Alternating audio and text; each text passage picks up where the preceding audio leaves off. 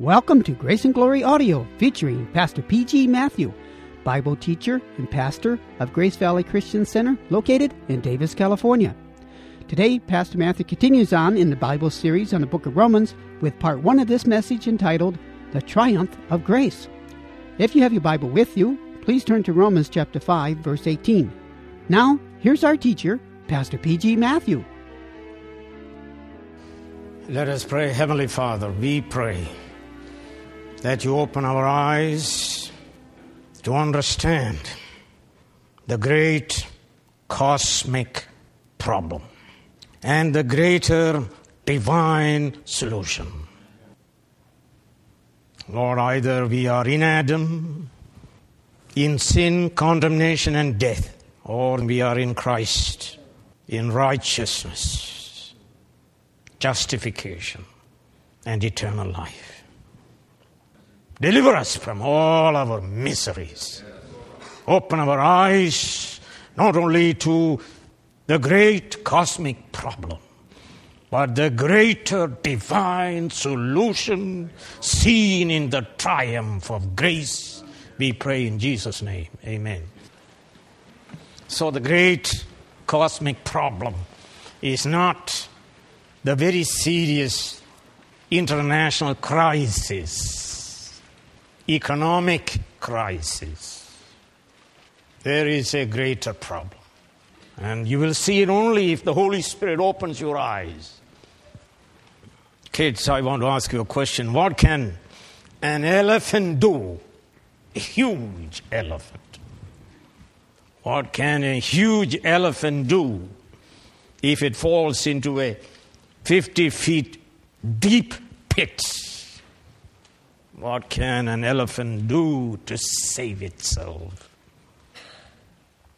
The answer is nothing, nothing, absolutely nothing. It cannot save itself, it dies because of the fall. When Adam committed his first sin, when he ate of the fruit of the forbidden tree, he fell into hell itself. And with him, all his descendants, all of us, and all the people of the world also fell. And God says we all sinned in that one sin of Adam. So we were condemned to death spiritual, physical, and eternal. The elephant cannot save itself, neither can man from this great fall. Man must die unless God in grace chooses to save him. Friends, you and I, no one can defeat the purposes of the sovereign God Almighty. No fallen devil or man can frustrate God. Sin and death shall not triumph in the end. In the end, God alone triumphs by His grace and by His wrath, by His triumphant grace to hell deserving sinners, enemies of God, whom He chooses to save by His triumphant grace. God also triumphs by the outpouring of His wrath upon the wicked sinners who refuse to repent and trust in His Son, our Lord Jesus Christ. And as we read in this text, who refuse to receive the abounding grace and the gift, free gift of righteousness. One thing is absolutely certain man's sin shall not triumph. Death shall not triumph. The devil shall not triumph. The unbelieving, God hating world shall not triumph in the end, friend. Our God triune shall triumph. As we said before, our God is a warrior. He fights. He fights by grace and by his wrath, and he wins. He sends his Son to the world. He is stronger than all the devils. And Jesus himself said he binds the strong one, the devil, and sets free his elect sinners that they may experience the triumph of grace and worship and serve the true and living God by grace and by his wrath. He fights, he wins. For in the gospel, a righteousness from God is revealed. A righteousness by faith from first to last, just as it is written, the righteous will live by faith. Or a better translation, righteous by faith shall live. And then we read, the wrath of God is being revealed from heaven against all the godlessness and wickedness of men who suppress the truth by their wickedness, which includes your wickedness also, sir. Every single one. Friends, you will not win if you are against God. Surrender your life to Jesus Christ and be saved and be made alive. Genesis 2, we read, And the Lord God commanded the man you are free to eat from any tree in the garden, but you must not eat from the tree of the knowledge of good and evil, for when you eat it, dying you will die. There is no escape from God. So today let us look at the text, Romans 5:18 through 21, that celebrates the triumph of grace. In these verses, Paul completes what he did not complete in verse 12. Had Paul completed verse 12, it would have read as follows, according to Professor John Murray. Therefore, as through one man sin entered the world, and death through sin, and so death passed on to all men, in that all sinned. Notice, as now, even so, through one man, righteousness entered the world, and life through righteousness.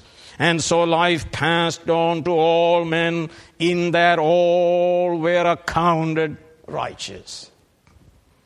This as even so balance is now found in verse 18 and 19 and 21. Paul is summarizing his argument, beginning with verse 18. What Adam did affected all his descendants, created this huge, cosmic, great problem. But thank God, what Jesus Christ did affected all those who belong to Him. So, number one is the big cosmic problem. First of all, it is sin. The big problem is the fall of Adam, his first paraptoma, trespass. His first sin, hamartia, missing of the mark. His first transgression, don't do that. And he said, I'm going to do it. What are you going to do about it? What is the problem? His first disobedience, as we read in verse 19. First disobedience to the clear command. of God as I read to you Genesis 2:16 and 17. So Adam sinned against God deliberately. Genesis 3 6, when the woman saw that the fruit of the tree was good for food and pleasing to the eye and also desirable for gaining wisdom, she took some and ate it. She also gave some to her husband who was with her, and he ate it. So, through Adam's first disobedience, sin entered the world and death through sin because all sinned in that one sin of Adam.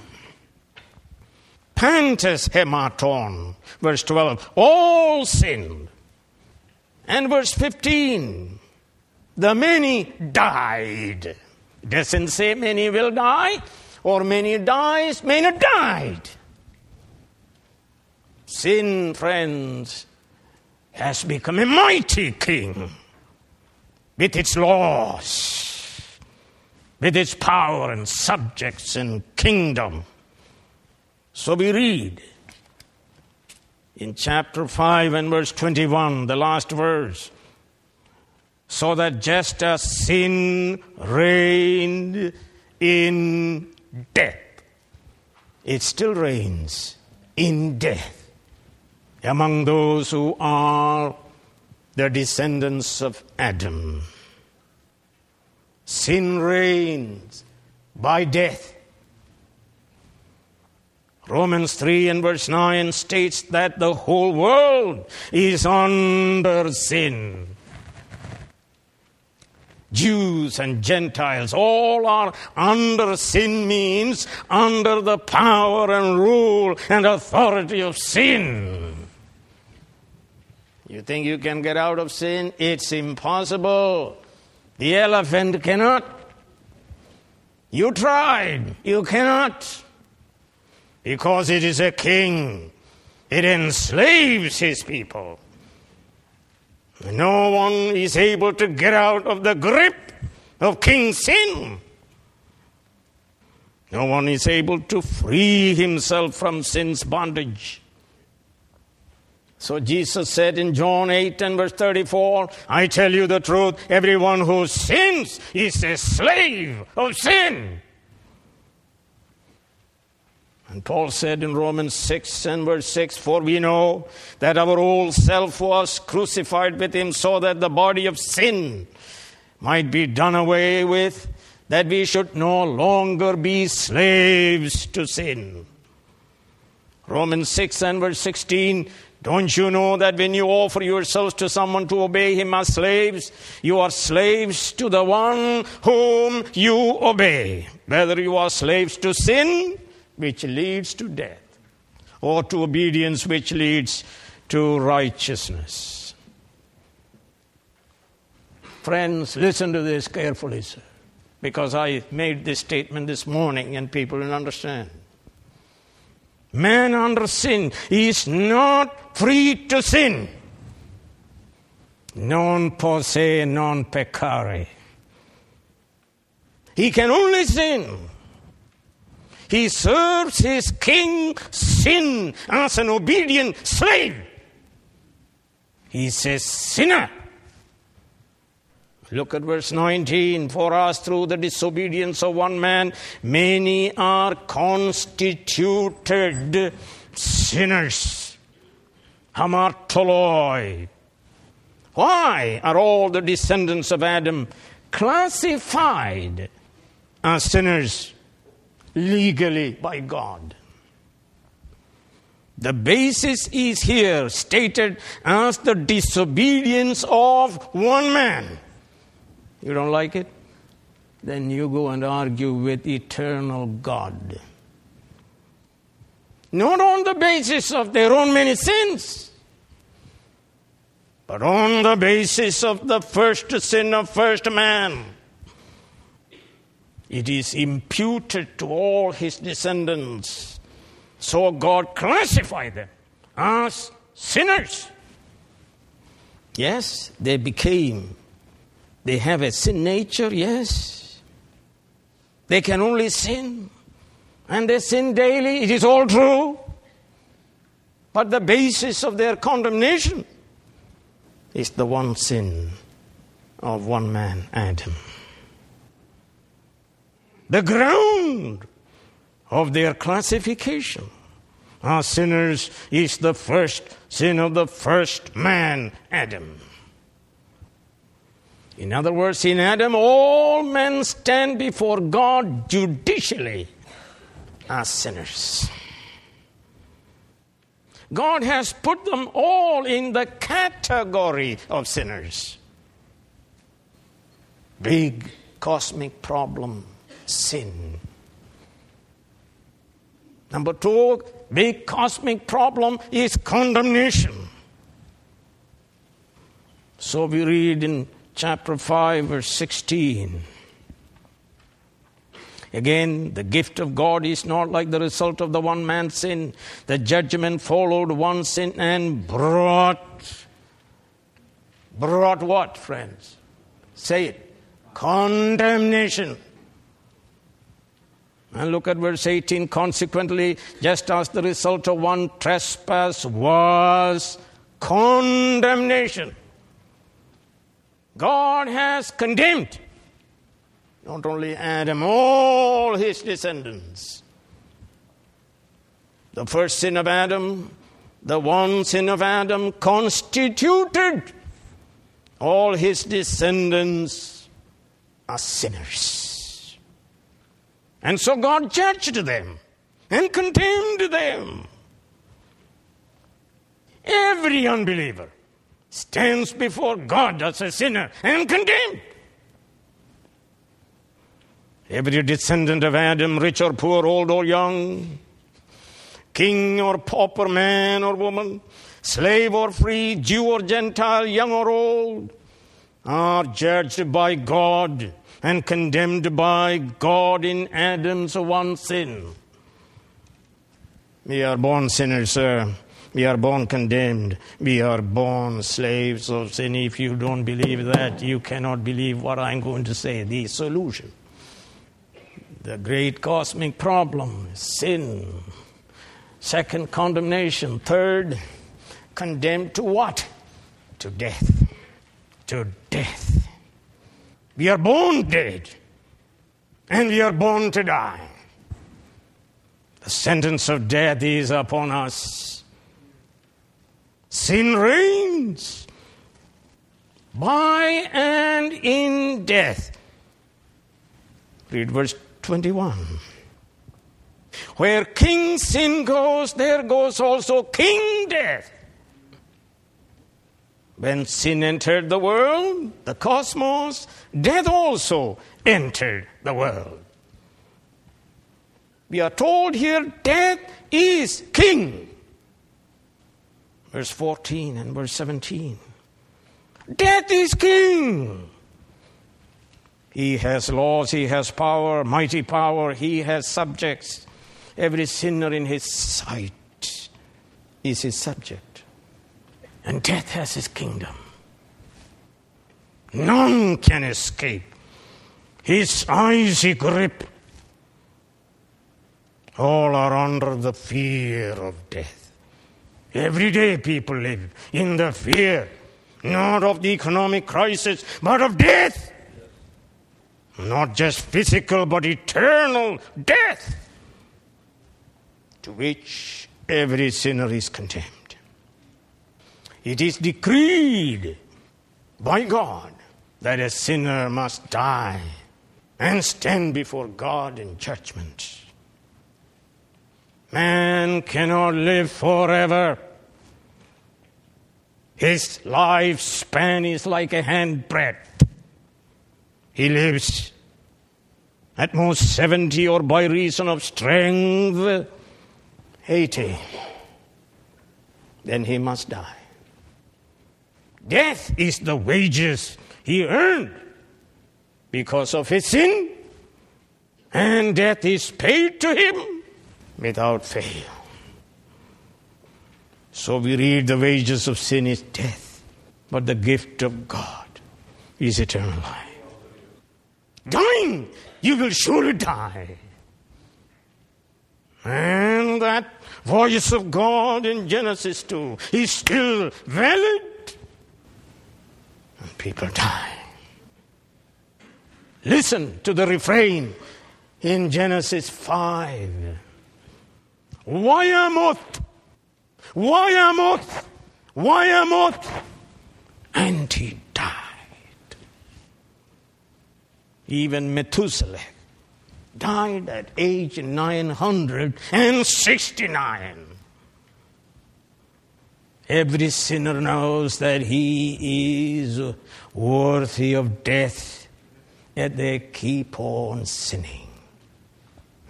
So Paul says in Romans 1:32, although they know God's righteous decree that those who do such things deserve death, they not only continue to do these very things, but also approve of those who practice them.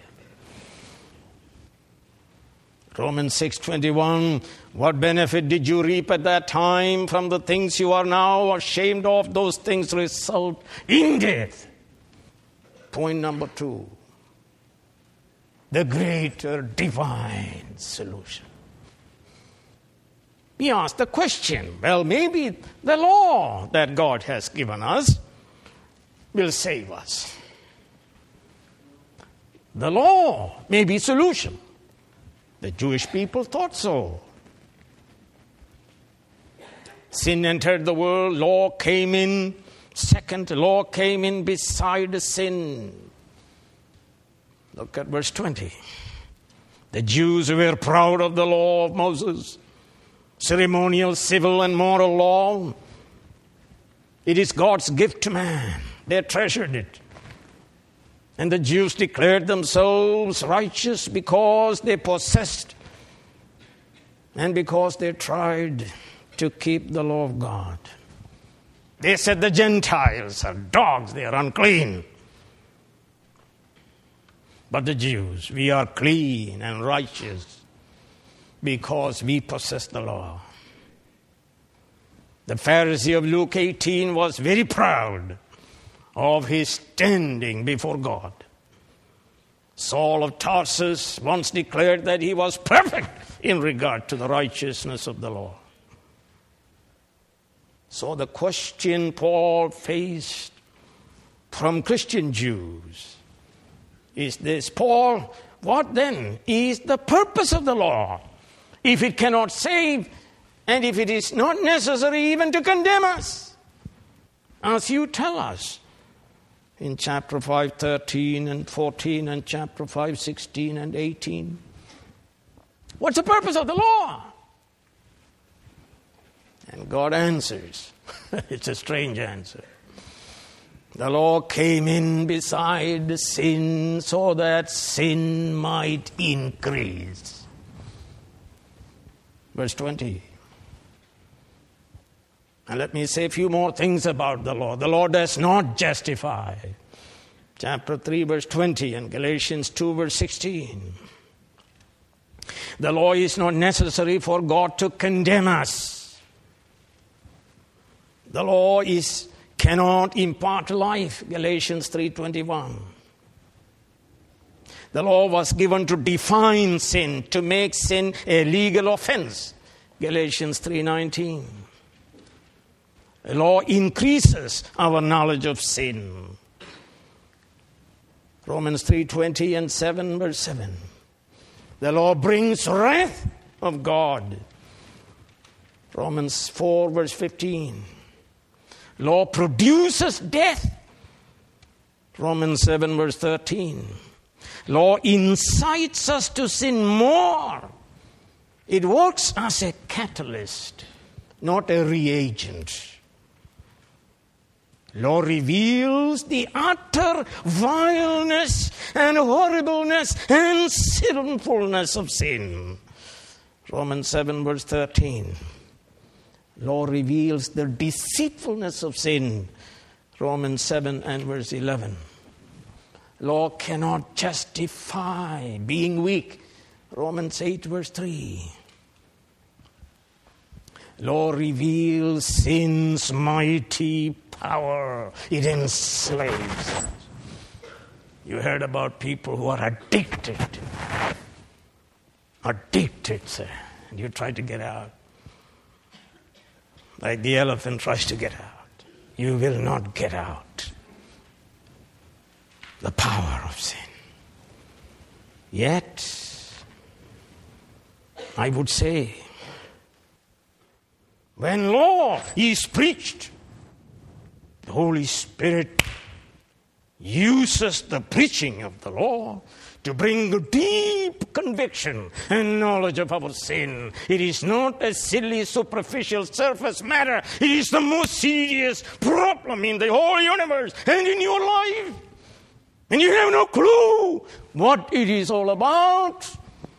Therefore, go to that church where law is preached.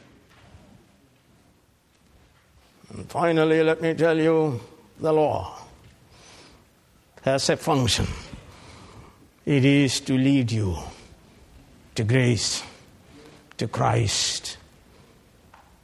Galatians 3 and verse 24 So the law was put in charge to lead us to Christ, that we might be justified by faith.